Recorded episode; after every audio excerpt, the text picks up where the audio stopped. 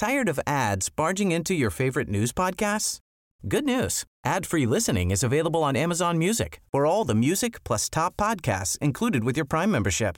Stay up to date on everything newsworthy by downloading the Amazon Music app for free or go to amazon.com slash news ad free.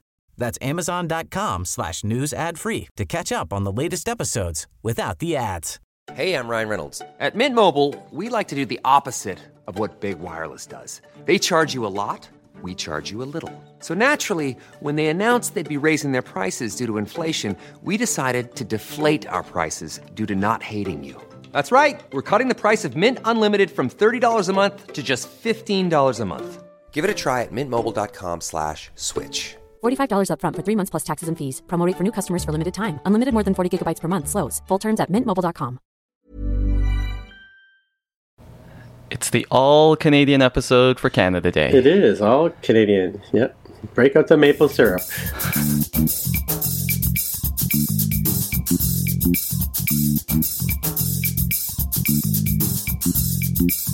Hey, everybody. Welcome to the Canada Day episode of the More Than Just Code podcast. This is episode forty... Wait, wait, wait. You got to say it again. You were off mic. You got to start again.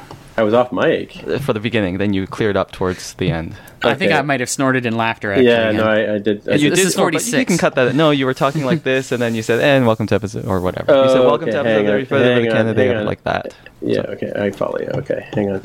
I am I am pivoting in my seat. You are correct. Episode forty-six, okay. Wait, wait, wait. Everybody. Is this going to be episode forty-six? Are you it sure? It is, yes. You're yes, sure? Yeah, I'm positive. All right. Hey, Greg, stop interrupting him. He hates that. I don't mind it. Um, okay. Hey, everybody. Welcome hey, to... Hey, Tim. How's it going? Yeah, we had this before. Yes, we did. Hey, everybody. Okay, we're good. Go ahead.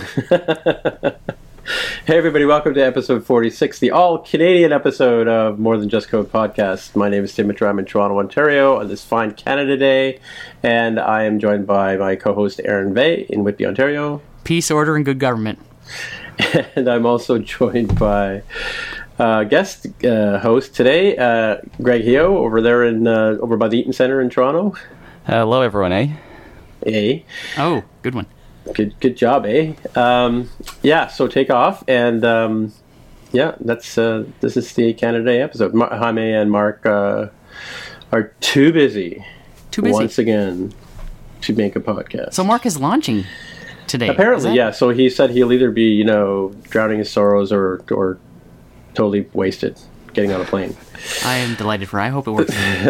It is launch day for many people, I guess, which we'll get so into later in the episode. yeah, well, yeah, yeah, yeah. Edit here. I had my poutine. I did not have Swiss Chalet, though. That sounded well, good. Yeah. You know, then I got you both beat because I had Swiss Chalet poutine for dinner tonight. Whoa, there you go. I didn't know they didn't even know it was on the menu. Oh, wow. It is, baby. I had it with the club wrap. It was great. Really? Yeah. Well, I guess you, yeah, I guess you get the fries with... Uh... Yeah, you get fries with it, but then for an extra two bucks, you can upgrade to poutine.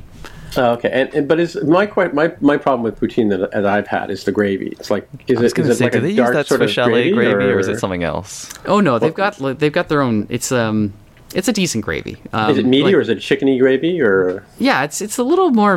You know, like is it a chicken Grage? gravy? No, it's not a gra- it's not a chicken gravy as you might think yeah. of it. Like yeah. not it's not light brown. You know, it's yeah. it's darker. Okay. Um, it's all it looks like a, a beef gravy, even though those guys produce chicken like you would not believe. Yeah, well, they, they do ribs there too. But the uh, see, my my problem with poutine is I I mean I really don't go looking for it, but uh, but I've never really found one that had, that in my mind had the right kind of you know dark beefy gravy kind of thing. You know, so they tend to, they seem to lean that way. Uh, yeah, you know, okay. and I, I quite liked it. Uh, you know, it's it's obviously it's not the best poutine you're ever gonna have. Clearly. No, but the potatoes are good at Swiss Chalet, that's for sure. Oh, yeah, yeah, I like their yeah, fries. They got that whole Harvey's thing going there, right? So Yeah, yeah. Yep. You should go there. Have you been to Hero Burger, Tim? I actually went to Hero Burger the other day. Just Did you have the their first poutine? time.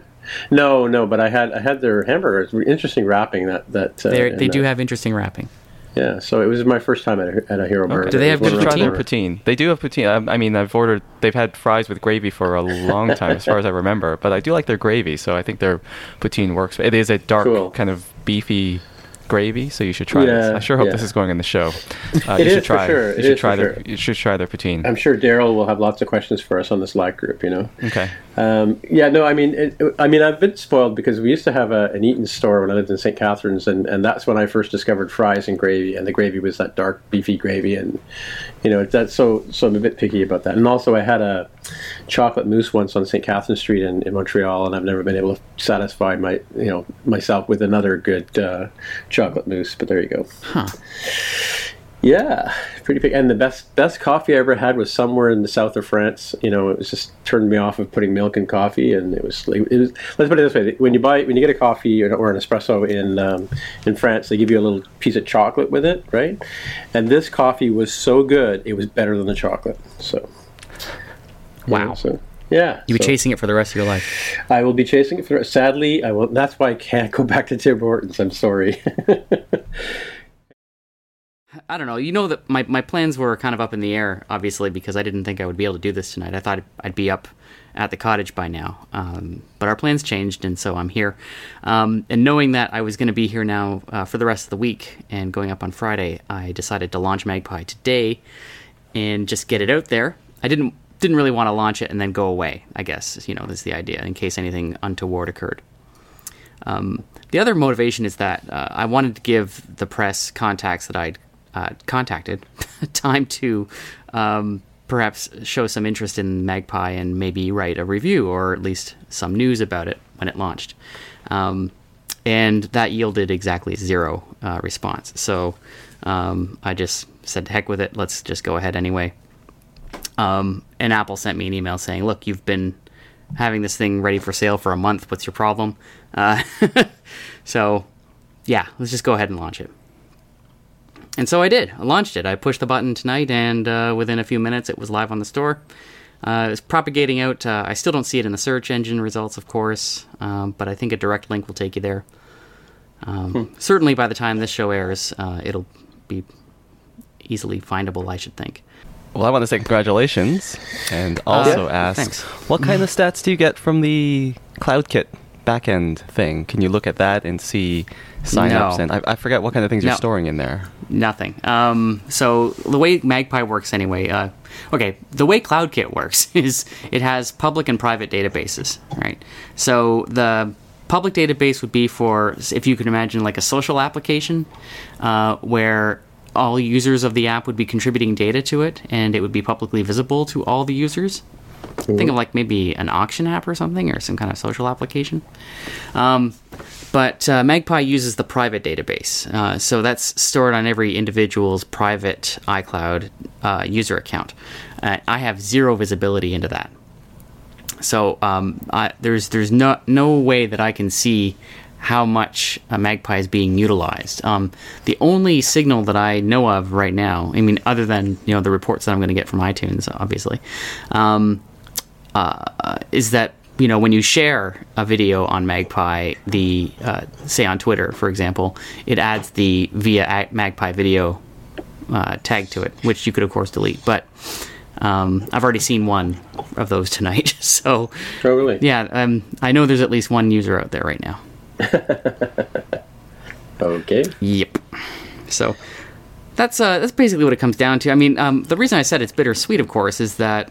Um, You know, I was hoping it would launch with a, a little more fanfare, and mm-hmm. it, it, of course, didn't because, um, uh, you know, it's the problem that we talk about again and again and again is that, you know, nobody cares. it's, a, it's a new app, and uh, nobody really has time for it, and even if the people I gave it to for free haven't used it. And right. uh, I tried to give away copies last week. You know, we, we talked about it on the show that will never air. Um, it may air. It might air. Okay, well. It'll be a lost episode. It, it, it, wouldn't have mattered, episode. It, it wouldn't have mattered anyway. No, not for by that. The time, by the time it...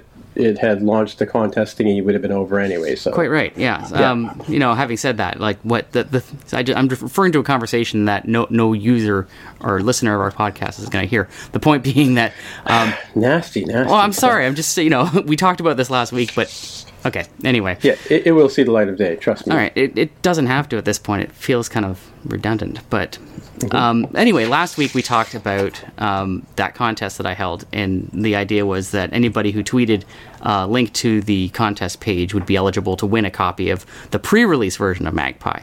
Um, mm-hmm. You know, so like the version that was on the store, ready to go, uh, but which uh, was not yet available for sale. I was able to give away promo codes.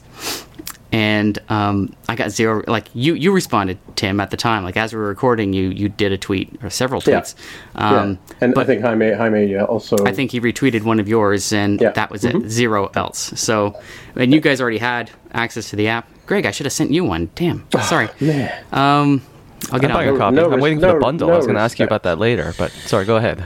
Um, anyway, so. Uh, zero response, and so I thought, okay, uh, you can't even give this thing away, so let's yeah. let's put it up for sale for four ninety-nine. um, and that's my plan, and that's what I'm doing, and so it's done. Uh, and I don't, I don't know. It's not, not much is going to happen to it. Um, so that's why it's bittersweet. It's because you know I've been working on this for a long time. I think it's been, it's a very good app. It's a useful app. I use it every day.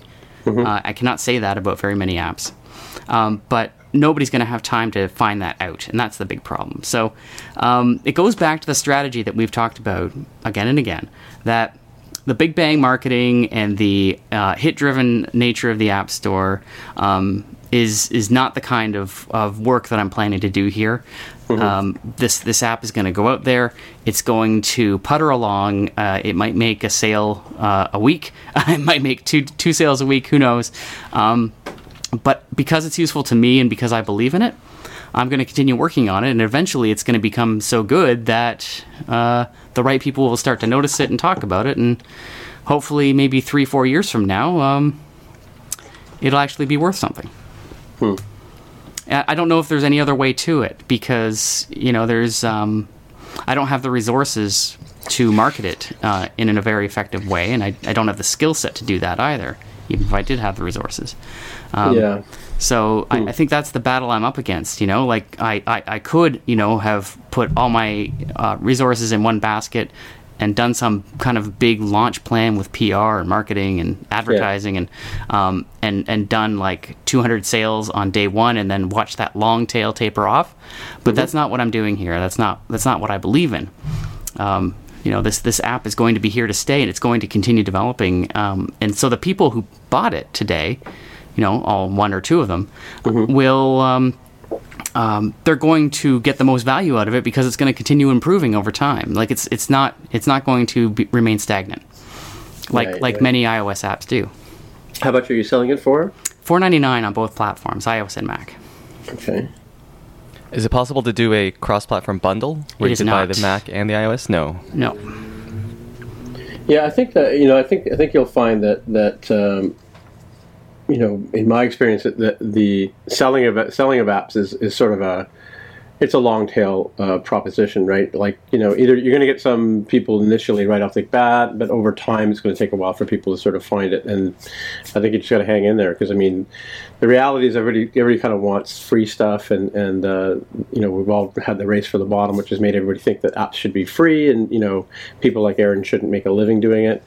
Um, but the reality is you need you need to do that, and, and I think over time you'll find that, you know, it'll be it'll it'll trickle out, and, and uh, you'll get it you'll get it out there. But I think you have to keep talking about it, have to keep tweeting about it, have to keep, you know, keep it in the public eye. We'll keep talking about it on the podcast, you know, that kind of thing. Um, and and it, over time, it'll it'll eventually it'll eventually grow. I mean, you're you're like you're the number one client for it right now, as you said, right? You're the number one user. You mentioned that last week as well, right? Um, you said you were using the heck out of it, if I remember, remember correctly. And I think over time, it'll it'll it'll just uh, it'll it'll grow. I mean, it's you know, it's not going to take on the Photoshops of the world, but uh, I think as as shareware goes, or fair, or whatever you want to call it, um, it'll it'll it'll do well eventually, you know. Yeah, I think it's just consistency. You know, I, that's the only thing that matters. It's the only thing. It's the only resource that I can bring to bear on it is is just a, a long time continuing to, to build on it. Mm-hmm, mm-hmm. And I think, like I said, over time, I think it'll it'll it, it, you know a market will grow for it. You know, sort of thing. Like it's not a it's not a it's not a every man's app sort of thing. If, if it was, it would be.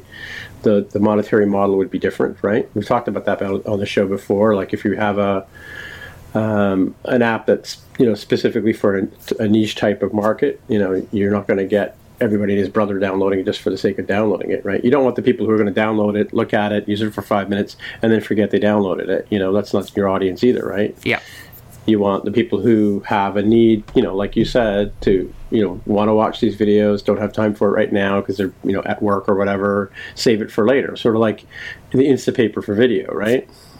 That's exactly you just, you what I, the term I'm using for it. Yeah. That sounds awfully familiar, I was going to say. Yeah. Yeah, yeah. Well, that's the model that, that he, he talked about last week on the show that may or may not see the light of day. I never heard this. I never heard this episode.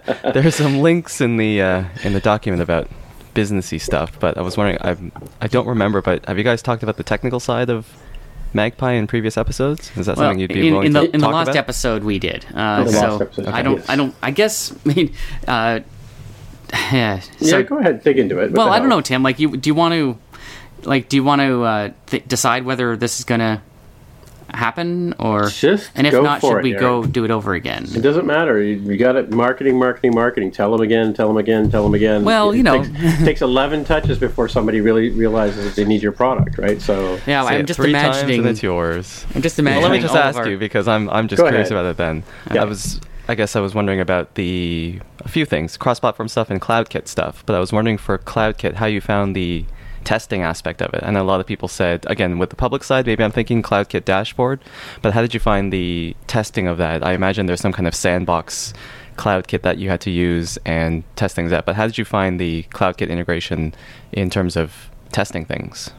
Was was actually not that difficult. Um, that was one of the easier things because the framework is actually very good, um, very easy to work with. CloudKit has uh, a development and a production environment when you're uh, building with it. So um, as I was working to create the app, I was working in the development environment, obviously.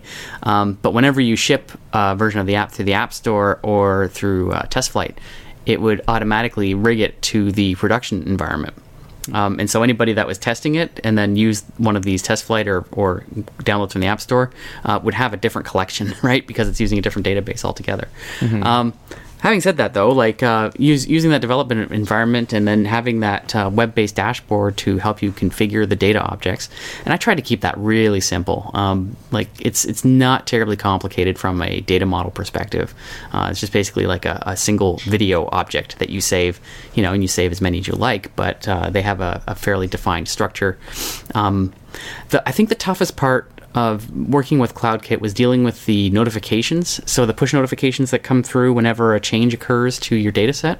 Mm-hmm. When that happens, uh, you've got to configure your app to receive a push notification and to act accordingly, and you have to create a subscription for each type of notification, uh, add, delete, and update.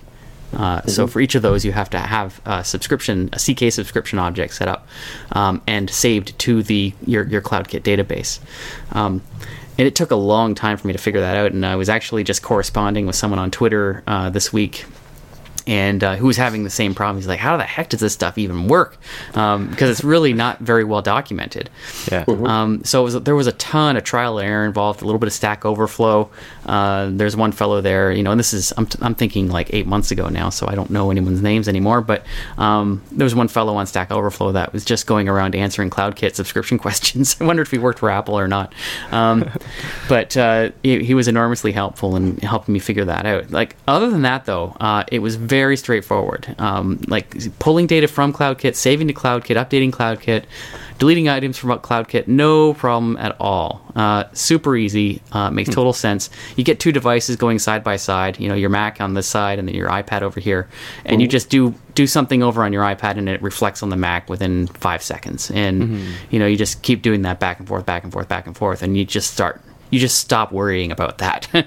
um, So it's it's just a terrific service. It works very well. Was it a little more core data-ish? Or I, I'm just curious about, since you're storing videos, was it sort of more documents in the cloud, the way you were using it? No, um, I'm not actually storing the video files themselves. I'm storing just metadata. Um, mm. So uh, a video record uh, for Magpie consists of like the name of the, f- the video, so that just comes from the title of the page, um, the thumbnail, uh, link to the thumbnail image for the video, um, and then I save like three different uh, video U R Ls.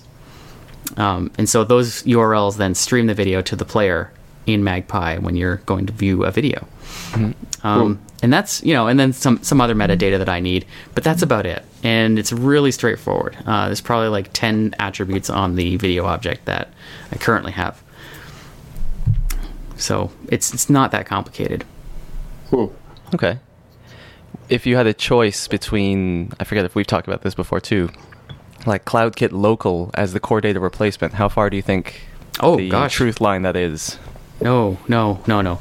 Um, my my initial approach actually was to treat CloudKit like I would um, like an application server, and you know, like imagine imagine yourself setting up a collection view, okay, and you want a data source to the collection view, and so what you do is uh, you know you um, you you branch off to a background thread, you call the endpoint, um, pull down some JSON, and then populate the collection view, and you might have a local cache, right? Mm. Um, so that was sort of the approach I initially took with, with CloudKit, but uh, CloudKit's not fast enough to do that.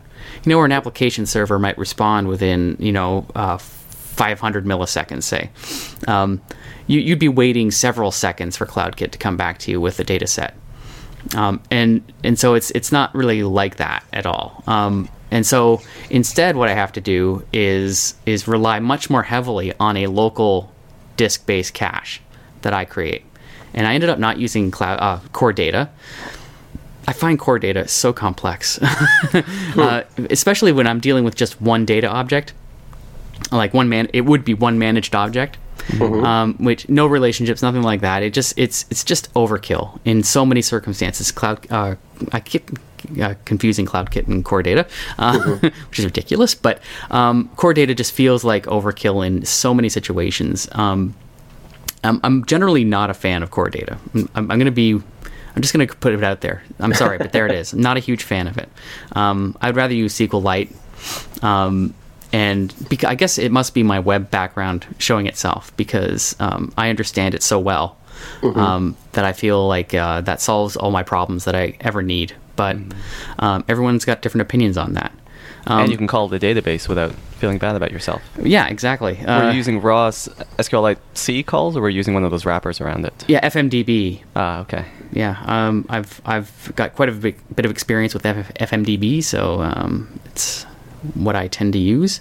Mm-hmm. Um, so yeah, what I ended up doing is just um, you know do an initial call. Of course, you got to get the data at some point, um, but then you know rely on that on that cache data from disk, um, and then update uh, update it with.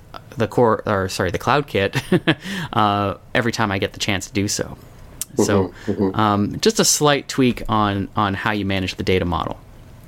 Okay. But you got to rely on the on the on the local disk rather than on CloudKit. It's just not responsive enough.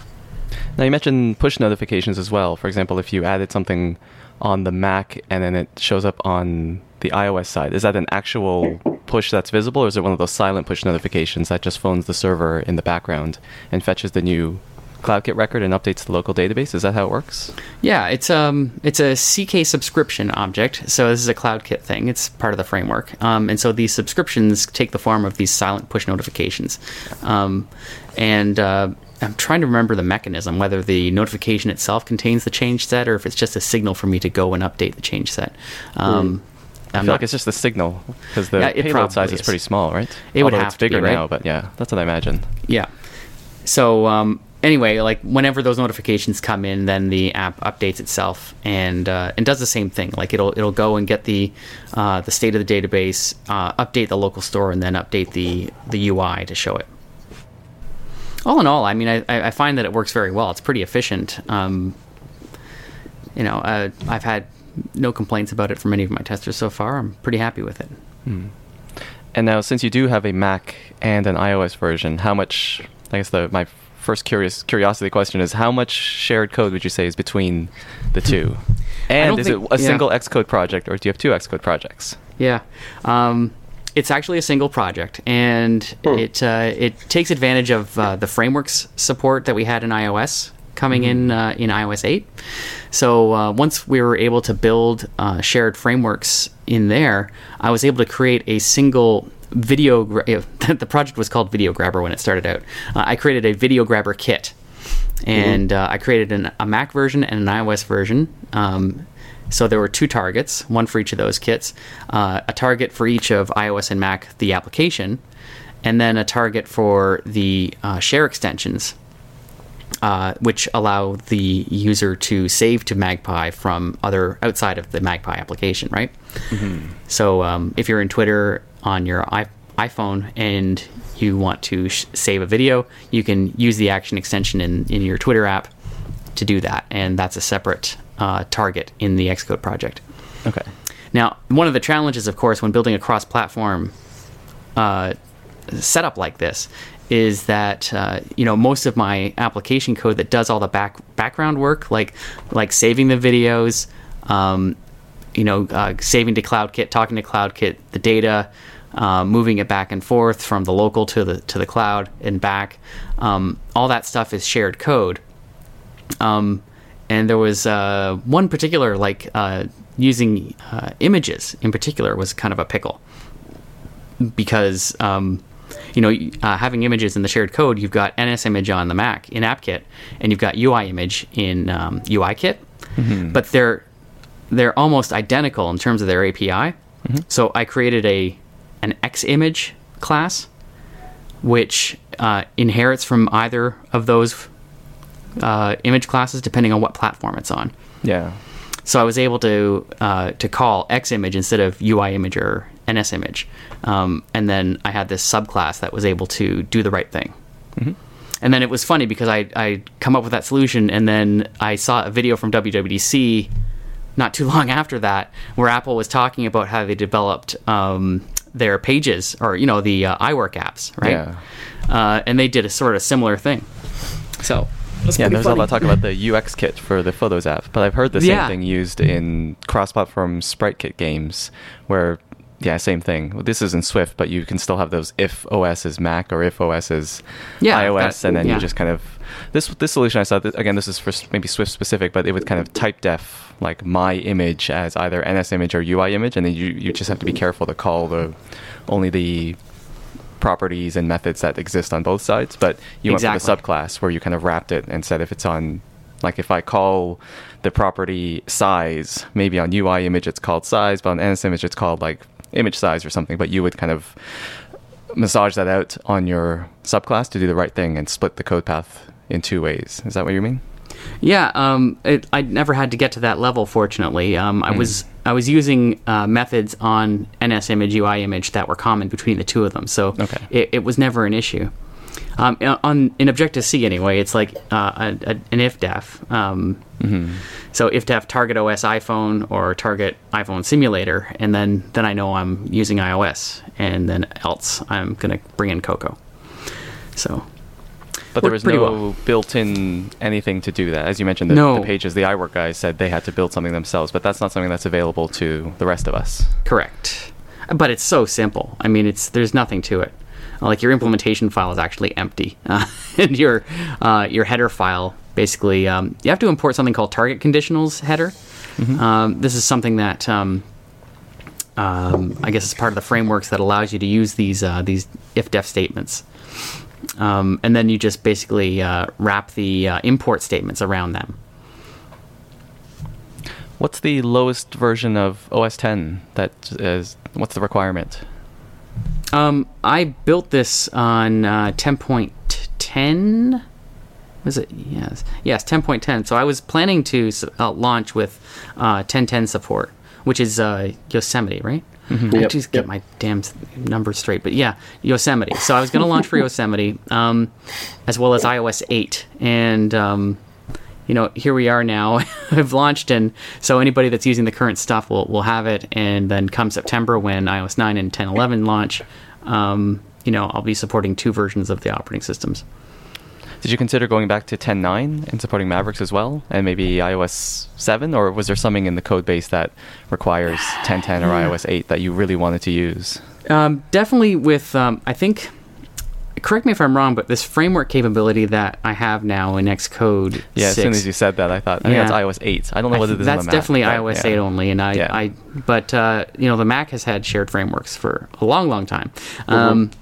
So I'm not sure if it's as much of an issue there. I'm really just for simplicity's sake, and I know the adoption numbers are really good. Um, I and I, I if I hear of anybody that's saying, oh, I use your app, except, you know, I'm on you know, Mavericks or Snow Leopard or something, and then, you know, I might just have a good laugh. I don't know, but um, mm. we'd have to see. And so here's the. So did you write the whole app in, in Objective-C, or is there yeah. some Swift in there? There or? is zero Swift in here.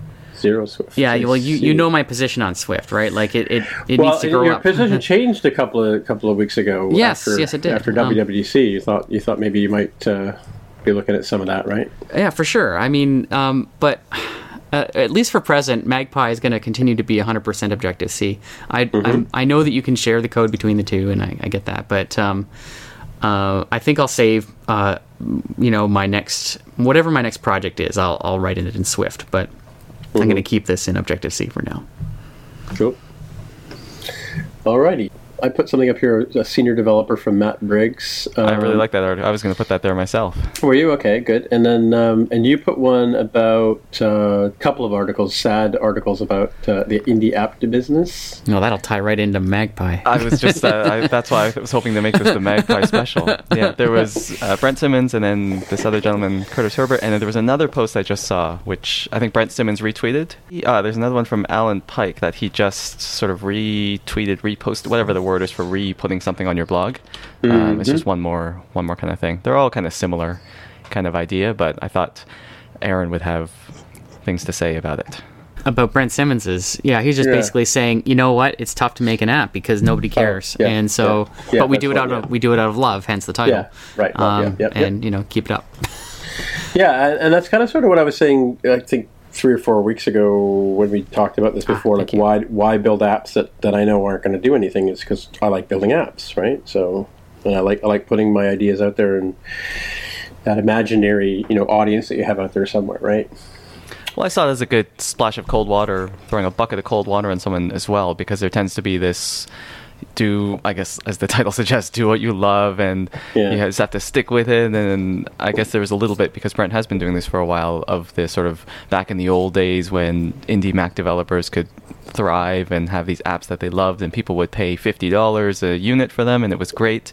Mm-hmm. And it was almost like, hey, snap out of it. It's not the Mac days. That will probably not happen, and we just need to adjust our thinking a little bit. There will still be indie developers on iOS platform and on the Mac yeah. and everywhere else, but it's one of those, you know, not everyone can be a movie star kind of posts. That's why I put the word right. sad in quotation marks, but I think it was just a nice... It's not going to be like the way it was. It's going to be different. That doesn't mean that there are no indie developers and that we can't do it. It's just, it's hard work. It's always been hard work. It's like, it's not like back in the old days, everybody, anyone could just throw an app together and mm-hmm. make a living. It's like, it was difficult back then and it's still difficult now. And maybe we've just romanticized the past a little too much. And, um, you know, that's just not the way to think about it. And I think one of the follow-up articles was really good because it was like, uh, it's not a bad thing because having all these people writing apps, like Aaron, yeah. writing apps that they really want to use and that they really enjoy, that's that's yeah. not a bad thing. That's maybe not adding to the economy, if that's the right way to say it. It's not bringing like money into a lot of people's pockets, but it's just bringing good software out in the world, which... You could say has its own. Yeah, well, this is the fuzzy moment of the show. It has that has its own value, right? No, for sure, and, and I totally agree that that that you know there's there's if you build something that you're passionate about or you think is a, is is a need that people have, it's more about the building of the tool and, and the creating the opportunity to help people with your software rather than it is about making the almighty buck. I mean, uh, and and that's the problem with, with app development is is the wor- the the general public. Takes a while to catch up to the idea that, hey, there's an app for that. By the time they catch up with that idea and they all think they've got the million dollar idea, that ship has already sailed, right? You know, um, because they're, like I said, they're coming late to the party. So, but those of us who build software, whether it's just, you know, little, you know, trinkety websites or, or, or little apps. Like I built an app about Canadians, like today's Canada Day, so uh, you know people should be playing Geese Squad because it's all about Canada. It's got you know butter tarts in there and blueberries and you know evil American hunters and golfers and stuff like that. And American Eagle comes by and steals your geese, buddies. You know, um, but we only built that because we, we just wanted to build something that talked about a lot of Canadian ideas and, and sort of the idea and like even to the point where my wife made me remove the American hunters because they had guns and switch it over to kids with slingshots. I mean, it, you know, but the, but the reality is, is is I didn't build that app to make you know, copious amounts of money. I built that app to go through the whole process of building an app and, you know, setting up, you know, working with Game Center and uh, looking at different font art and, you know, working with, with it was Cocos two D S at the time, you know, and I'm actually going to do a, a version of it for, for, um, for, uh, with Sprite Kit, you know, and maybe with the new gameplay kit Uh, utilities that are, are available to us now in iOS nine. I might even use some of those, you know, and, and so my geese will have lasers to be able to fight it, fire at those evil golfers, you know. So as long as there's oh, flocking, there's got to be a flocking reference. Well, that's in that's there what I'm getting at, because the whole the whole mechanism is you're creating a you know a chevron of geese, and they, they we mathematically make a linked list, and they flock together down okay. down down the road down okay. the road, right? But um, you know, but. You know, I built that app because my grandsons and I were, you know, we were just riffing one day. They were young. They were like, you know, eight or nine or something like that at the time. And, and they just thought it'd be fun to build this app. And then I had my friends' kids record their voices for the sounds for each, as each goose does a little honk. It's all a little, you know, some little friend of mine. Um, you know, and they're they're pumped about the fact that they're in an app. It's not about, you know, yeah, it'd be great if I could make money. Or I, I was actually featured by the Apple Store at one point, but they, you know, now that I'm not using all the fancy, you know, U I dynamics and all that kind of stuff, you know, I've fallen out of favor with Apple. But, but still, you know, the purpose of building that app was just out of passion, just because I, you know, I was going through the process of, of learning the new tools and wanted to build something that people would enjoy, right? Mm-hmm. So, you know, it's not about making money. It'd be nice, but you know. Yeah, that's... but you know, like uh, the problem is that so many people enter this business with yeah. the notion that there's going to be some recompense for the effort that they've expended to make this app. You know, yeah, no, like nobody, true. nobody knows the kind of effort it takes to make an app. Yeah, and they're surprised when we tell them. Like when we tell them, it, it's it's this amount of effort, and you translate it into hours, and turn that translate into dollars. It's you know they go like, oh my God, I can't believe it's that much, and it does take a lot of effort. And we were talking about this on a show many months ago, on the I think episode twelve was the iPad episode, right, where we talked about last year when size classes came out, and the fact that people don't realize what amount of effort it takes to build an iPad app, to you know, to build a good one. I mean, like that takes advantage of the whole platform and the size and the real estate and all that, right? So, yeah, you know, and one of the things I think needs to be repeated about about Brent's column, and I'm I just want to, yes, here. Um, Can I read from the yeah? By the, the way, just the book I'm of Brent. Gonna, just, just, just so we're just because uh, we okay. didn't really introduce this, but we're talking about a, a post by Brent Simmons on the essential dot com called "Love," and it's about the love of making apps, and, and the follow-up article by uh, Curtis. I'm not sure who that person. Follow up on it's called Tub Love. We'll put links in the in the show notes. Go ahead, Aaron. Read your read your piece. It's Curtis Herbert. Um, Thank you. No problem. Um, so. You know, when, when Greg was saying that there's, you know, it's a good thing in a way that uh, people do this out of love because the passion gets into the app and, you know, a lot of people get to enjoy great software. The other side of it, though, and the side that I bemoan is the fact that uh, the economics of the App Store are such that, uh, you know, a lot of great developers tend not to make apps for mm. iOS because it's just, they know it's not going to be worthwhile. And mm. that's what Brent is talking about here.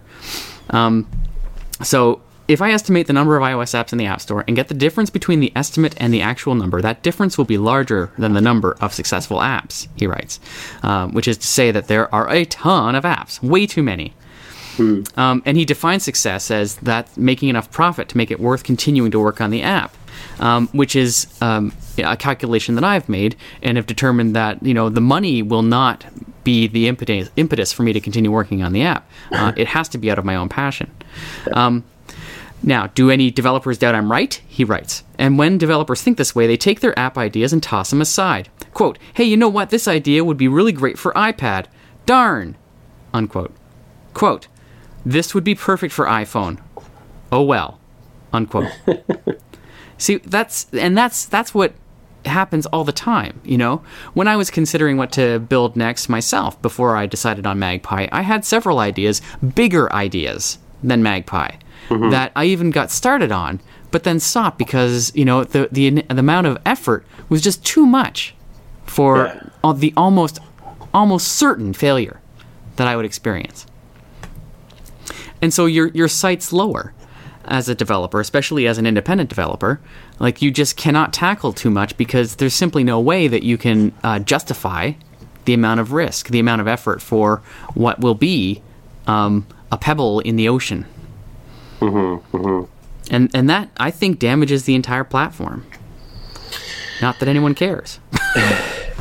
Yeah, well, I think I think we care and our listeners care, but we're there. It is. I think the new model is going to be, which I I've, I hear a lot of people are doing, is you just have your regular day job and then you yeah. do apps in the evening, and then if you break out of, I mean, it's a hard cycle to go through, because the idea is, are do you want to quit your job? Is that even a goal? Like, maybe some people don't even want to quit their jobs and take mm-hmm. on the the risk anymore. But then what happens if your app had a runaway success?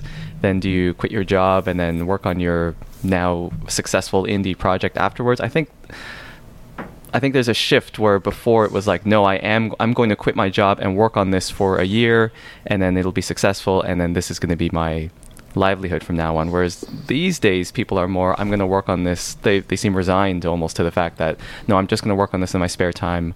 I'll release it, maybe I'll get a few sales, and even if it took off and I got a hundred dollars, two hundred, five hundred dollars, even a thousand dollars a month from it, no, that's that's like ha. still a side project. And then you're like, yeah. are you ever going to take it quote unquote seriously, and you Ooh. know, maybe more more quotes, take it to the next level and evolve the product? And I guess that would be my worry, is that as much as Aaron said, as much love and passion goes into these apps, and it'll show through, I feel like we're just going to have a bunch of very well-crafted apps that are still treated as hobbies, which, not to, again, denigrate the effort or anything like that, but it's just different. Again, Brent totally. cites places like Panic and, you know, the Omni Group, and you're, I just feel like you're never going to reach that level, and there's going to be this Agile giant bits. stratification of, you know, top, uh, like OmniFocus or OmniGraffle or something like that, and then a very well-crafted app like Magpie even. But that mm-hmm. just, I don't know. Aaron, w- what would be sort of your end game, um, you know,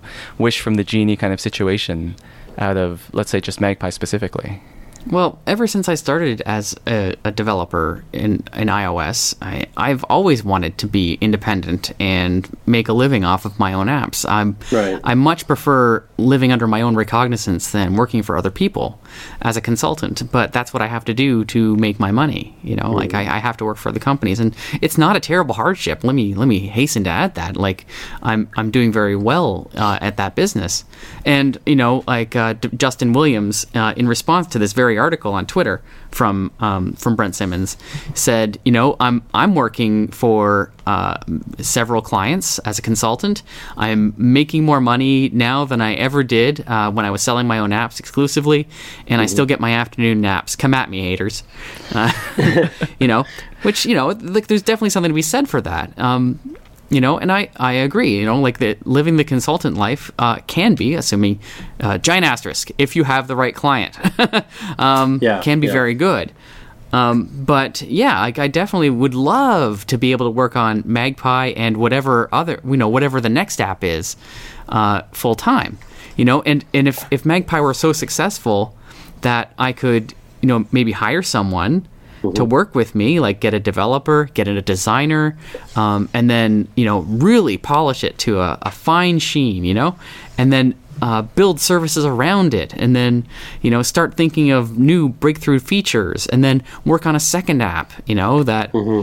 you know, would really, you know, something much more mainstream perhaps, so that, you know, you can take on bigger tasks, you know, but it all requires money, and that's something that you can't do unless you win this lottery. yeah, and, um, and that's actually what the, the, the, the missing thought I had was. I, I've been talking to a lot of developers, and I've been reading a lot of stuff, and maybe one of these articles might have pointed it out. And it, that does seem to be the, the type of style of developer that we have out there now, is that, you know, you have the the Omnis and the Agile Bits and stuff like that who do their make their products out of passion and out of love, right? Um, and the rest of us do too. I mean, I, I, I went to a bunch of conferences in two thousand ten, two thousand eleven, and met a lot of developers who were early in the game, but it seemed to be they were building apps because they, they were passionate about building apps per se. They weren't they weren't in a gold rush mentality, that kind of stuff. Um, you know, the Mike Lees and, and kind of that stuff were there, um, but. It, it seems to me that the, the reality is you, you need to have a day job to work, you know, either as a consultant or work for uh, a, a studio that builds apps and makes money building apps for other businesses, because as an independent person, you really can't, unless you have some earth-shattering idea, you know, uh, you're not going to be really out there making a ton of money off of an app. And, and you know, if it does take off and starts to build, then the question is, are you are you now an app builder, or are you now running, a, are you now a product manager, because you're now working, like it's, let's imagine Magpie took off for for the sake of exercise, right? Um, You know, and, and it became like everybody had to, ha- you know, Justin Bieber said you have to have Magpie, and, you know, all, everybody started downloading Magpie, and all of a sudden you needed to look at, you know, upgrading your servers and, like you said, hiring a, a staff to support it, and then you had to, you know, get in, get some support people to actually answer the calls when they came in. You know, if you can imagine, like, Agile Bits, you know, with their their product one password went from, like, you know, a couple of people building to a team of forty or so people, right? um, and it becomes a business. And it's no longer, you know, hey, I get to put this button on the screen and, and connect it to my action. You know, now now I have to, you know, I don't get to do that anymore, because now I'm I'm Aaron Vey, the C T O of this of this mega corporation, right? Yeah, I hope it I, I would not want it to get that big. You know, like I I really um I really admire Agile Bits as a company. Um yeah. Uh, but uh, they're they're much larger than I would ever want to be involved in in terms of that. Uh, not that there's any danger of it, but um you know, like, I look around the industry and I look at the people that do succeed in companies like um, uh, Flexibits, the makers mm-hmm. of Fantastical. That's mm-hmm. two guys. Yeah. Um, you know, we think of um, Gus Mueller, uh, maker of Acorn. He's the uh, flying meat guy. Um, Dan Jalkut, uh, yeah. Marzetta, he's a single guy by himself. Yeah. Um, you know, I think he's making a modest living, but, uh, sure. you know, like, that that's the sort of thing that I, I really... Uh, look to when I when I try to gauge success. Mm-hmm. You know, is is can I could I justify doing this as a full-time gig? Mm. Could I be big enough to hire one or two other people? But yeah. not, you know, Agile Bits is like forty people. Yeah, yeah, it's crazy. Yeah, it's no, and, and, and at forty people, it's no longer for for Rustem and uh, Dave is, forgot, is the other owner. Dave, um, yeah, Dave and uh, and Rustem, yeah, and, yeah. Their, I mean, their day is now, you know, uh, dealing with issues bigger than, than like I was saying about building apps or, or, or even even being able to come up with another idea, because now they have to. They're always sort of keeping the ball rolling with, with one password. It's it's an awesome app, and don't get me wrong, it's one of my favorite apps. You know, that would be it would be first my, thing I installed on my new iMac last night. It would be my pick every week. I use it on every computer and every every iOS device I have, and I tell people about it all the time. Right. Yep. Yep. Um, but you know, you know, I don't, I don't envy them that position. I mean, I do envy them that position, but I don't envy them the position of having to, to to support that one product. It would probably would drive me crazy eventually, right? So it might. Yeah, but, I'd but, be curious to find out, though, personally. Yeah, I know. It would be nice to have those kind of problems, right? yeah, yeah, yeah, definitely. I, I know. I know Dave Tier, the uh, one of the founders, and yeah. I think both Rustem as well. I think they both still code, you know, and that's yeah. Um, you know, I don't think they code as often as they'd like, but they still do. Yeah, yeah, for sure. Yeah. I mean, it's interesting uh, to talk about this post by Matt Briggs about the role of senior developer, looking at um, how. The, I guess the outside industry measures a developer in terms of years of experience versus what they actually know and what they can actually do, right? Um, you know, juniors we consider as, you know, being somebody just out of school a couple of years, um, and, and you would assume that they wouldn't have sort of big picture uh, vision. Um, and feel free to jump in anytime, guys. Um, the, the, uh, now I'm going to let you dangle. I was going to let you finish. I'm yeah, gonna, it sounds like you were doing just a fine this, job there. Call this up here. Hang on. Yeah, so it goes through de- defining what, what a junior developer is, and, you know, how we all grow as developers and that kind of stuff. And um, then, you know, talks a bit more about how an intermediate developer is, you know, it's three to four years, that kind of stuff, and, and what criteria makes somebody a senior developer, right? So, you know, the The, is it three to four years, five no, no, years? No, no, no, no, hang on. You know, like, actually what he's saying is that yeah. it has nothing to do with the number of years. No, that's what I'm saying, but th- yeah. that's what I'm saying. Like, when, when a headhunter calls you and you say, oh, I've been doing this for five years, they're like, oh, yeah, then we're going to put you in a senior developer role and blah, blah, blah, blah, blah, right? Right, right. And yeah, my point is, my point is, is that, you know, if you were to, if you, if I was to measure the four of us, right, with this, with a, with that sort of scale, yeah, we've all been do- doing this about the same amount of time, right? But Mark is head and shoulders above me, for sure. right? Uh, Aaron, you have your you're you're above me in other ways, and Greg, you're above me, way above me in terms of uh, Swift and that kind of stuff. And and you, the two of you are very sort of um, uh, what's the word I'm looking for? Um, no idea. Is it erudite? You're able to talk about the, the technologies, and you're able to carry on high level conversations about, you know, the various pieces, bits and pieces that go into into building apps, right? I'm more on the U I side, so I, I tend to, you know, look at, you know, user interface things and design, and I spend time in Photoshop and that kind of stuff, right? So, um, you know, I'm less likely to do the heavy lifting when it comes to, you know, laying out a core database, a core data database, or, I mean, I can do it, don't get me wrong, and I do it all the time, but, but you know, when it comes to heavy lifting and architecting or deciding what design pattern we're going to go within an app, I that's not sort of my shtick. I don't really get into that. I don't have passion for that. So, um, you know, but that does that make me uh, any less of a senior or intermediate developer than you guys, right? So, because we all the thing about it is that everybody, every developer brings a different set of skills to the table in terms of life experience and in terms of where they've gone and what they've studied, and, you know, what they've learned, right, through the through the world, you know. Um, we're, the three of us are are all self-taught, I believe, right, Greg? Yes. Yeah. So, you know, and we've all, you've come at it from Perl, and Aaron's come at it from Ruby, and I've come at it from, you know, other, other kinds of scripting like P H P and MySQL and all that kind of stuff, and uh, come at it. We've all done our, our, our, we've all paid our penance building websites, you know, um, you know, but, but it, it brings us to a different place, you know, um, you know, I've worked with Perl. I didn't enjoy it. I worked with Ruby. I, I was early when I worked in Ruby, so I really didn't see the value in it at that time. That was fifteen years ago, you know, ten, fifteen years ago. Um, but I mean, so when, when you measure what a senior developer is, it's not just in terms of it's, it actually is in terms of time put into the, into the craft, but that it, it, it is a certain level of time that needs to be put in there. Right.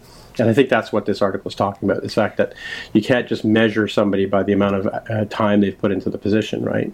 It is quality, not quantity, yeah. that counts. Mm-hmm. Yeah. Yes. I really like the sort of framing device, if you can call it that, in this article, mm-hmm. where um, if you kind of read it backwards, the, the key line for me is, if you do not have at least one senior developer in a leadership role in your yeah. team, your project yeah. is doomed to fail.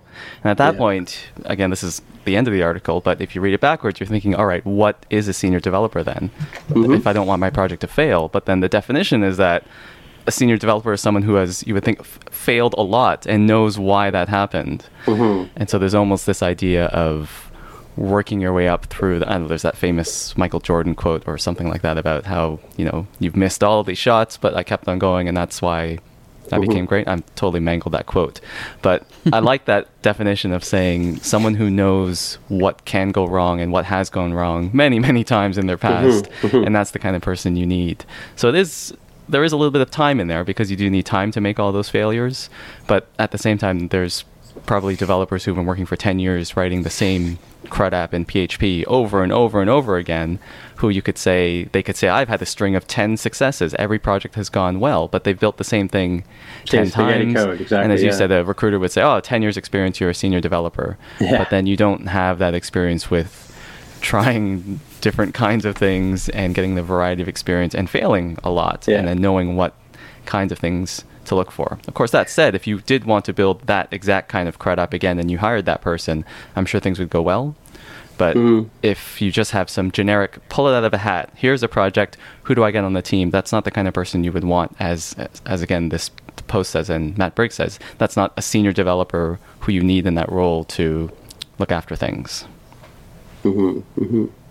Yeah, and and it's, you know, to, since it's the Canadian uh, Cana- oh, the All Canada show, I think we should use a Canadian analogy. And I, I, I know the story of, of Wayne Gretzky, for instance, would take a, a bucket of pucks out onto the ice, and he would hit the top right hand corner over and over and over again, right, until it became muscle memory to him, right? So and, and that's how he was able to, you know, when he was out playing games, be so good. And it was, he didn't really touch the puck all that often, but when he did, he really, it made it count, right?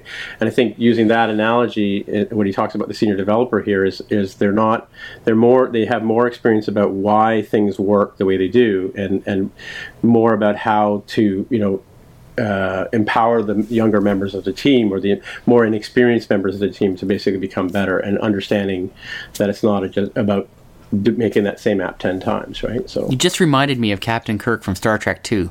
How's that? Remember that? You know, when uh, when they're first facing Khan, and uh-huh. they decide to enter the prefix code for the Reliant. And, okay. you know, Savik, is it Savik who's in the Khan? Oh, you're talking about the movie? Yeah. Okay. Yeah, Star Trek two, The Wrath yeah, of Khan. Okay, okay. okay. There's, there's another Khan, too, but he's, and same Khan, but he's Star in Trek two, yeah. The Wrath of Khan. I know, yes, I get it. Okay. Yeah. Yes. Oh! nineteen eighty something, nineteen eighty-four, I believe. And, uh, you know, that's the thing, like, like Savik says, you know, what are you even doing? Like, how does this affect? And Kirk is like, you know, you have to understand how things work. Yeah. You're young. You don't understand this stuff yet. Yeah. And, uh, like, so get me the prefix code for the Reliant, we're going to drop its shields and then kick its ass. Yeah. And that's exactly what happened. And that was experience over inexperience, I guess. And so he understands or, how... Or experience over process, because Savik's whole point was there's a protocol to things, right? That was so, her big hang-up. Yeah. Yeah, yeah she, she's like the junior developer of uh, of Star Trek. And Kirk is like a senior engineer. That's right. You give her a task, and she'll do it, but she yeah. may not understand why. Yeah, yeah or, or understand the big picture. Exactly, exactly. Hmm. Yep, there you go. Like, le- everything you need to know in life, you can learn from Star Trek. Yeah, or hockey. Yeah. Uh, mm-hmm. Matt Briggs, we don't need anything from him. Yeah. It's already, already been taught. Okay. Now, do you want to do picks? Sure, let's uh, let's go around the table and see if we have any picks. So, Aaron, do you have a pick? As it happens. So, I just acquired a new Mac. I have an iMac five K sitting on my desk now. And oh, cool, yes. I saw you tweet really, about that. Really nice. Mm-hmm. Uh, mm-hmm. uh, lovely computer. So, um, one of the first things I did is install some software because I'm going to be running in a in a sort of dual situation. I'm going to have my laptop for when I'm away from my desk and, you know, obviously the iMac at my desk. But... Um, In one of the, in one way, um, you know, there's there's going to be situations where I'm going to need the stuff on my desktop, and so I've picked up Screens by Adobe, which is mm-hmm. an app that I've been using for some time now, um, on my iPad in order to access my, another Mac um, that I have in my house connected to my T V. Right. So, um, when uh, I, it came to this setting up my Mac, though, I wanted to uh, get the Mac version of Screens, which would allow me to uh, to go from one Mac to view the screen of another Mac. Yeah. Now, this is well, distinguished... Sorry, what were you going to say? I was going to say, why couldn't you just do that with the screen sharing built yes, into... Yes, okay. Yeah, I just wanted to say that. Uh, why not use screen sharing? Because um, mm. this uh, screen sharing works fine inside of a network, but over the internet. Um, oh. Right. Uh, so, yeah, Adobe has a screen, the Screen Connect service that it has. Ooh. You create an account on their server, and then uh, you you know register, sorry, log in on all of your devices, Ooh. And then, boom, it just works. You open it up on your iPad or on your MacBook or wherever, and you can connect to any other Mac running the Screen Connect service. Not like that Back to the Mac nonsense that we've yeah, tried to use yeah, for years. It's, It is exactly like what Back to the Mac is supposed to be, except it actually goddamn works. Wow. Cool. Yeah, it's amazing. So, uh, highly recommended. It's um, it's not cheap, um, but uh, worth it. It's like twenty-five dollars, I think, yeah, for the Mac version. That's not expensive. Come on, Aaron would yell at you if you yeah, said that. I'm the first person to flip out over that. But, uh, you know, as software goes Throw these days, the man... Yeah. Um, it and it works very well. Um, it's had good reviews as well from other um, publications. Yeah. Um, and I've I have been using it on iOS uh, for some time now, so um, it, it does work very very well. So. And it's Canadian made, isn't it? Adobe? Are they? Uh, they're in Montreal. I thought so. Was that uh, that guy Luke? Hmm. Where are you? Tell me about your company. Dovia. They're in Montreal, yes. All right. There Lovely.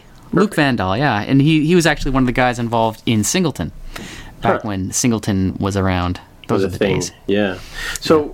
Uh, a question though. So, so in my case, I tend to work off my laptop the, the majority of time, right? And uh, for a while there, I was working on my on my iMac, and I would basically screen share to the to the Mac. Um, to, to the, the iMac, to, to the to the portable Mac, right? Because I tend to be more oh. por- portable for the, that's my sort of modus operandi. What you're saying is that your the majority of your stuff is on the MacBook. Yeah, and so what I would do is I would um, you know use the screen sharing on the on the uh, I would do a little bit of work, you know, some command line stuff or whatever on the iMac, but m- for the most part I would have a window open and I'd be actually sitting at a desk and and uh, using my Mac. Now I have a external like an Apple dis- Cinema display that I plug into my Mac, so my MacBook, so I have like a desktop kind of kind of experience. But so in your case, you're the opposite. You're working from the laptop back to your desktop machine. Is that your? That's yeah. That's the the. The plan, exactly. Um, and, and so were you, before you were exclusively working on the laptop? Or Yeah, I have uh, my MacBook Pro here, my thirteen-inch is now uh, three years mm-hmm. old, and um, I'm actually going to be replacing that as soon as my new MacBook twelve-inch arrives mm-hmm. uh, in the next couple weeks. Right. They're on significant back order. It's like three to four weeks wow, uh, really? to get one nowadays. Uh, black, yeah. Please. Oh, space gray. Space, space gray. gray. Yes, yeah. Mick, space Mick, gray. Mick, Mick approved space gray. Um, so... I was going to ask you, so how does how does the resolution of the Retina display manifest itself on the smaller MacBook display? Do you have any issues? Like, does it automatically downscale? And yeah, like it'll it, it runs in two modes. You can either um, look at the whole screen, you know, compressed onto the size of your thirteen-inch Retina MacBook Pro screen, um, or you can go one hundred percent, and it just sort of follows your mouse as you scoop, uh, sort yeah. of move around. Yep, yep. Um. Now, the one thing I, I'm not nuts about that, but uh, one thing I would love to see in this version, and the Mac version of this is actually the newest thing that Ado- Adobe ships. Like they've mm-hmm. they've been making the iOS version of this for some time, and I think the interactions on it are a little better. Right. Um, because the thing you can do on iOS is actually like you know uh, pinch to zoom, mm. um, and and zoom in and zoom out. Yeah. Very easily using the pinch gesture on your iPad screen. Yeah. Um, and you can't do something similar like that on the Mac. Um, mm, right. I, I think that would be a, a very quick fix for them that would uh, really improve things in terms of uh, interacting. Because, yeah, the, my iMac five K screen on you know represented huge. on my... Yeah, huge. huge. Like, oh my God. Yeah, yeah, yeah. So big! Yeah. It's amazing. Well, I do um, something similar because I have I have an old V N C app. It's one of the first apps I installed on my iPad, and I to this day still use it occasionally to log onto one of my desktop machines and, and you know move the screen around and, and same sort of idea where you know you can you can look at it, you can pinch to zoom and make it bigger, and you can pan around, and then you have a keyboard that can come up and down as you need it, sort of yep, thing, right? Yep, so, yep. well, how yeah these. Like this is a it's it's a V N C client yeah. and server setup, you know that's sure. what this is yep. all about. Um, but the thing that separates this from any other V N C app is just the um, the niceties that come with it, right? That allow you to work with the with the host computer. Um, you know, like passing the keyboard or the clipboard back and forth, for example. That's oh, a big cool. thing. Yeah. You know, mm. um, the mouse pointer. You know how how you actually interact with it and how re- quick and responsive it is, right. even over the internet, as opposed to just on your local network. And you know. They've, they've got, you know, it's just very, very performant. It works very well. Hmm. Um, uh, you know, like management options that you can do, like uh, giving you control of the other computer. Um, it just it's just really, really smooth. It works very well. Mm-hmm. Um, you know, I've tried others and found myself frustrated by them, but Screens is the one that seems to really get me. So hmm. check it out. Yeah, for sure. I, I actually might do that because, like I said, I do. I do. I'm in my back. Going back to my support days, I there was a tool I used to use called um, TeamViewer or something like that, um, and it allowed me to to uh, have a client install a piece of software on their computer, and then I could totally see what was going on on their computer. I could, you know, drive around and manipulate. It was good when I was supporting both Mac and Windows because mm-hmm, it worked mm-hmm. on both platforms. But now I use Messages and and or iChat, I guess. Um, What do we call it now? Chat, messages? Messages. messages. It's messages, yeah. And I do the screen sharing option to that, and it's just a matter of trying to get somebody to teach teach somebody how to set up an Apple I D on their machine. That's harder than it sounds, believe it or not. No, uh, it is tough, yeah.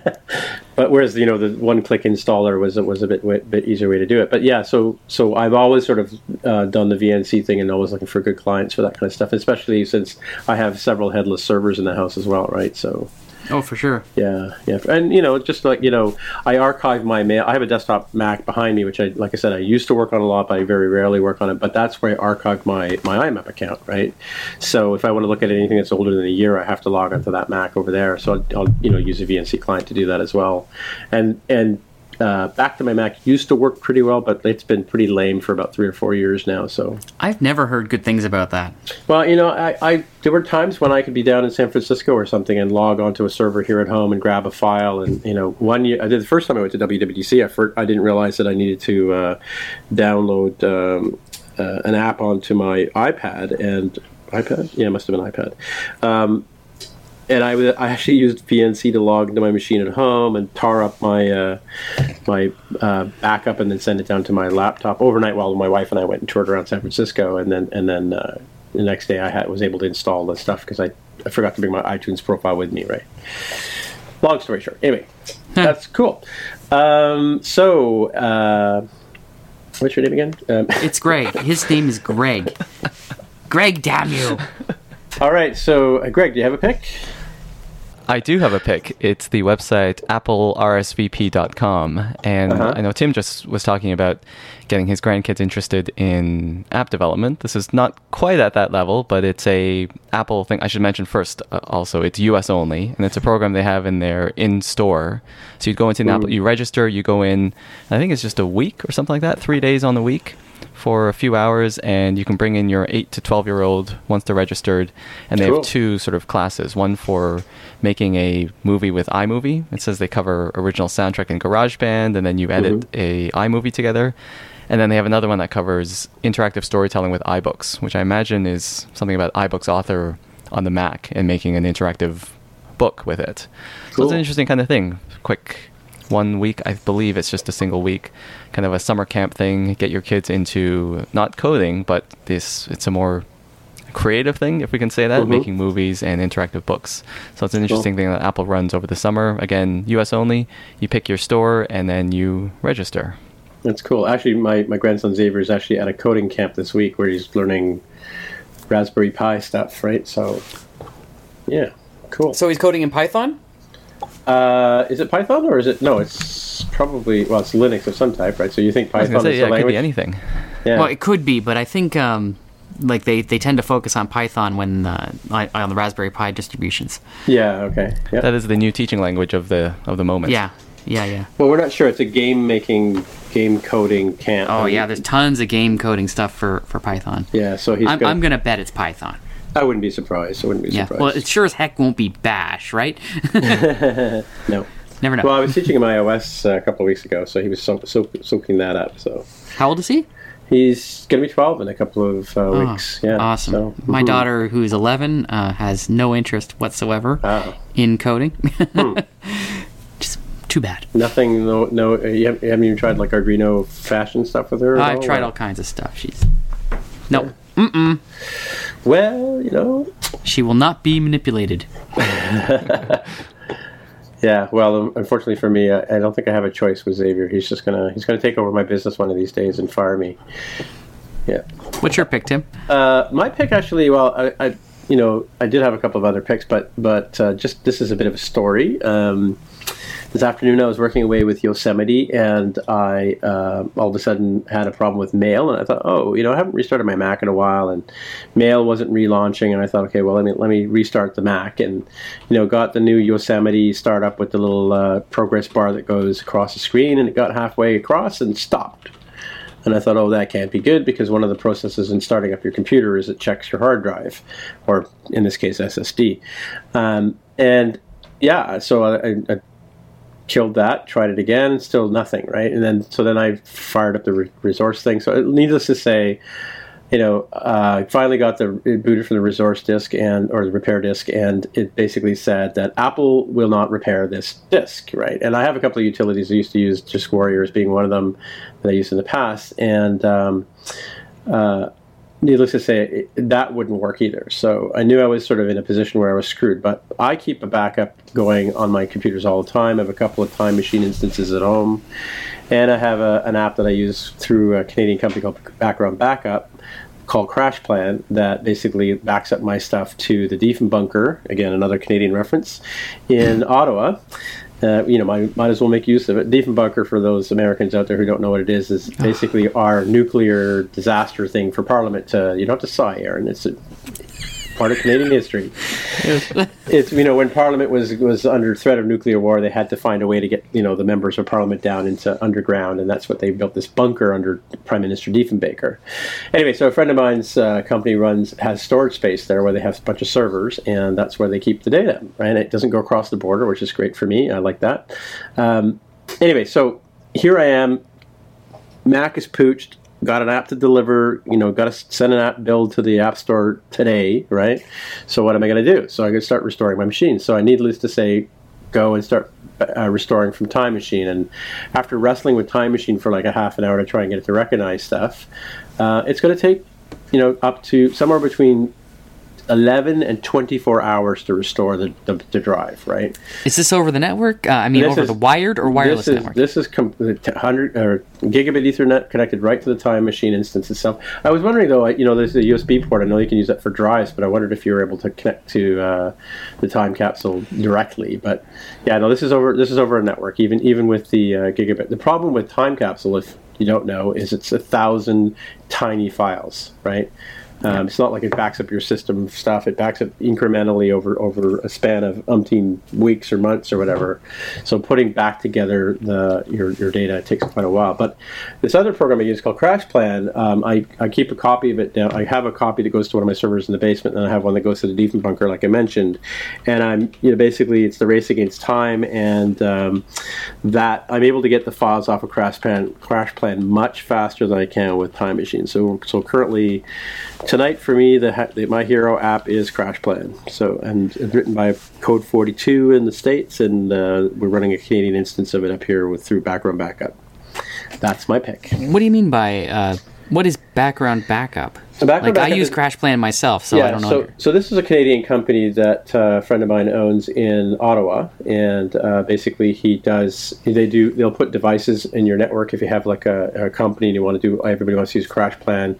You basically pay per uh, for a seat on each each, each machine you want to have in, the, in your network, um, and then you know there's a pricing plan of you know so much per month and so much per gigabyte, um, and instead of uh, backing up to a store, like you know that with CrashPlan you can choose other machines. That have CrashPlan installed as a destination, right? Yeah, yeah, yeah. So I have a server downstairs with you know terabytes of space. So I, I use I use I back all of my computers to that one downstairs. But then you know if my house burns down, that's not going to help me, right? So my offsite backup thing is is using CrashPlan uh, through Background Backup, which is a, the Canadian exclusive reseller or something to that effect.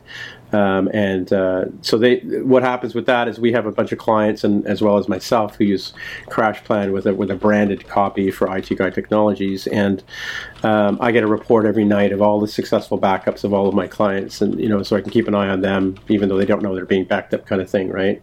And and if is it, in the case of disaster, you can have all your data put on a disk and sent down to you and restored directly onto your computer, or in this case, I'm I'm restoring stuff over the internet. Okay, um, so you're not using the CrashPlan service to back up to? Not the American service. I'm using Canadian version of it. Yeah, I understand. Okay, mm-hmm. so that, that's what I like. I use CrashPlan, and I'm I've got their family unlimited plan that yeah. I use. Yep. So I'm backing up to their servers with all of the computers on my network right, right. now. Right. Yep. Yep. Okay. Um, the only thing I don't like about it is that it's a Java app, you know? yeah, and and, it, and it, well, the version I'm running needs oh, the old Java. I had to. That was the first challenge for me. Like the first thing when you were installing is you install it, but then you have to install the Java environment, and then, yeah, yeah. So it's been a bit of a pain that way. You're mm-hmm. right, and, and I do run it on a couple of Linux servers as well, and uh, it's very resource intensive on, on Linux. I find, you know, so. Like it opens up a whole lot of, it opens a node up for every single file on the system. And if you have, Ooh. you know, gazillion, like in, in this case, we're we're doing an app server for one of our servers, one of our applications. And uh, yeah, for every file that a client uploads, you know, we have thousands, tens of thousands of users using our app. Um, and, you know, each one of them has like, you know, so, so many photos and so many chat sessions and all that kind of stuff uh, builds up. builds up the space. I guess. Yeah, so it's a bit a bit of a pick that way, and that's because of the Java piece, right? So, um, yeah, and, and there's supposed to be updates coming for to, to resolve those kind of issues as well. But and, and Greg, you use Backblaze, I think, right?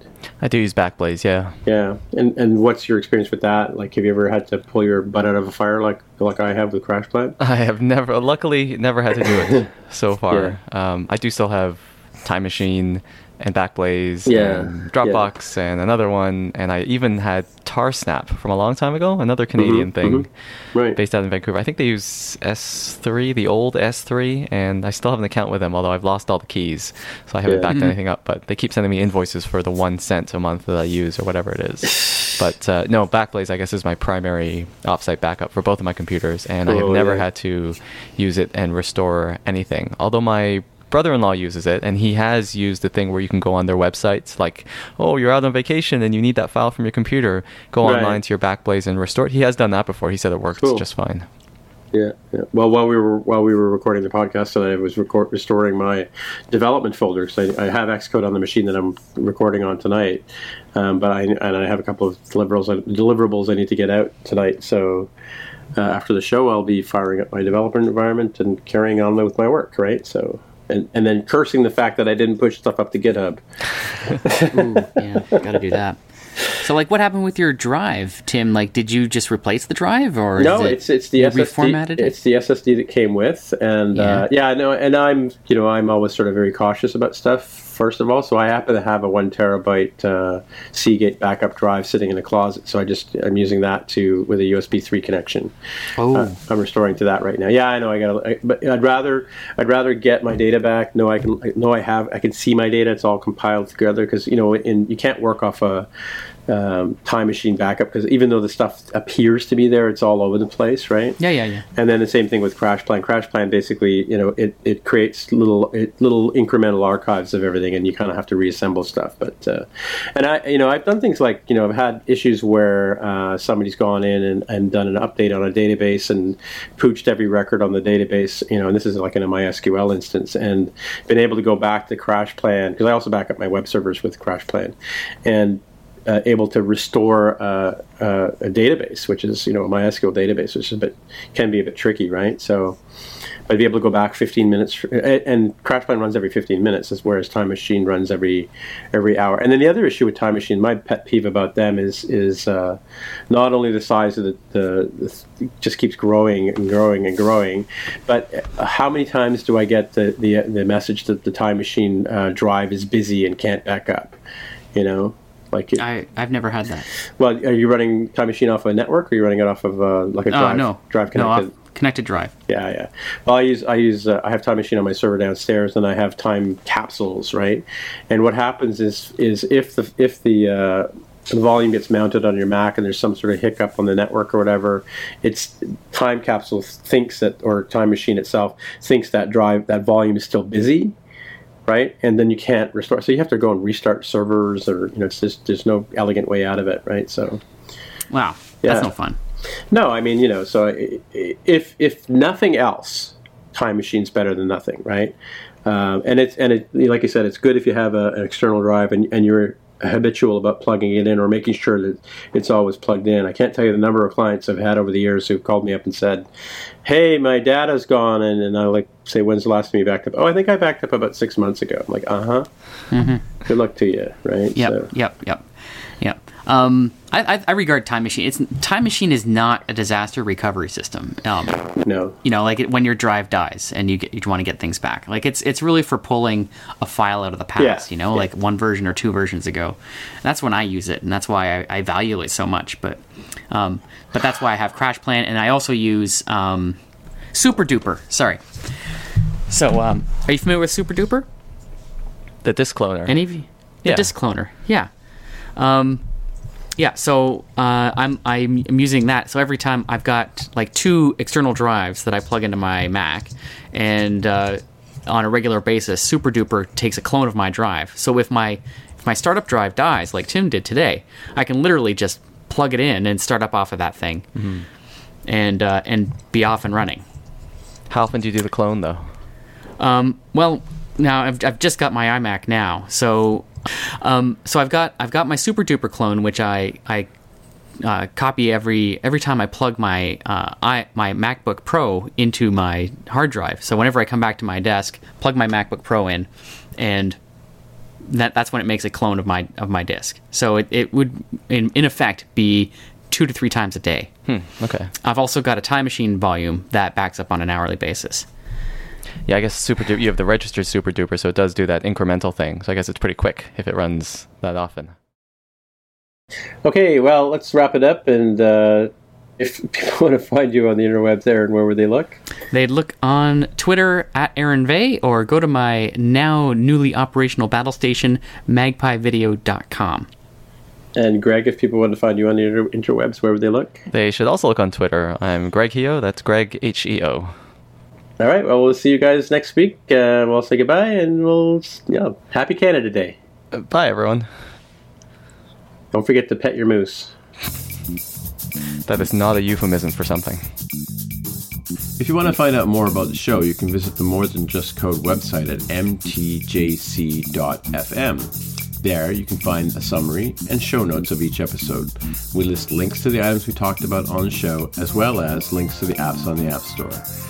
If you like the podcast, please leave a comment on the website, or if you can, please write a review on iTunes. It really helps others find out about the show. You can also follow us on Twitter.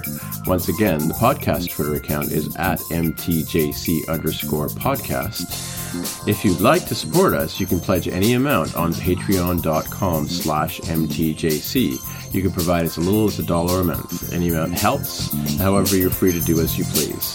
Thanks again for listening.